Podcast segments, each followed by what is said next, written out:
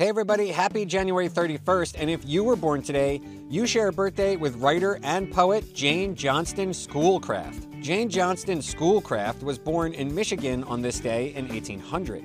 Of Ojibwe and Scottish descent, Johnston wrote poetry and traditional Ojibwe stories, and she translated Ojibwe songs into English.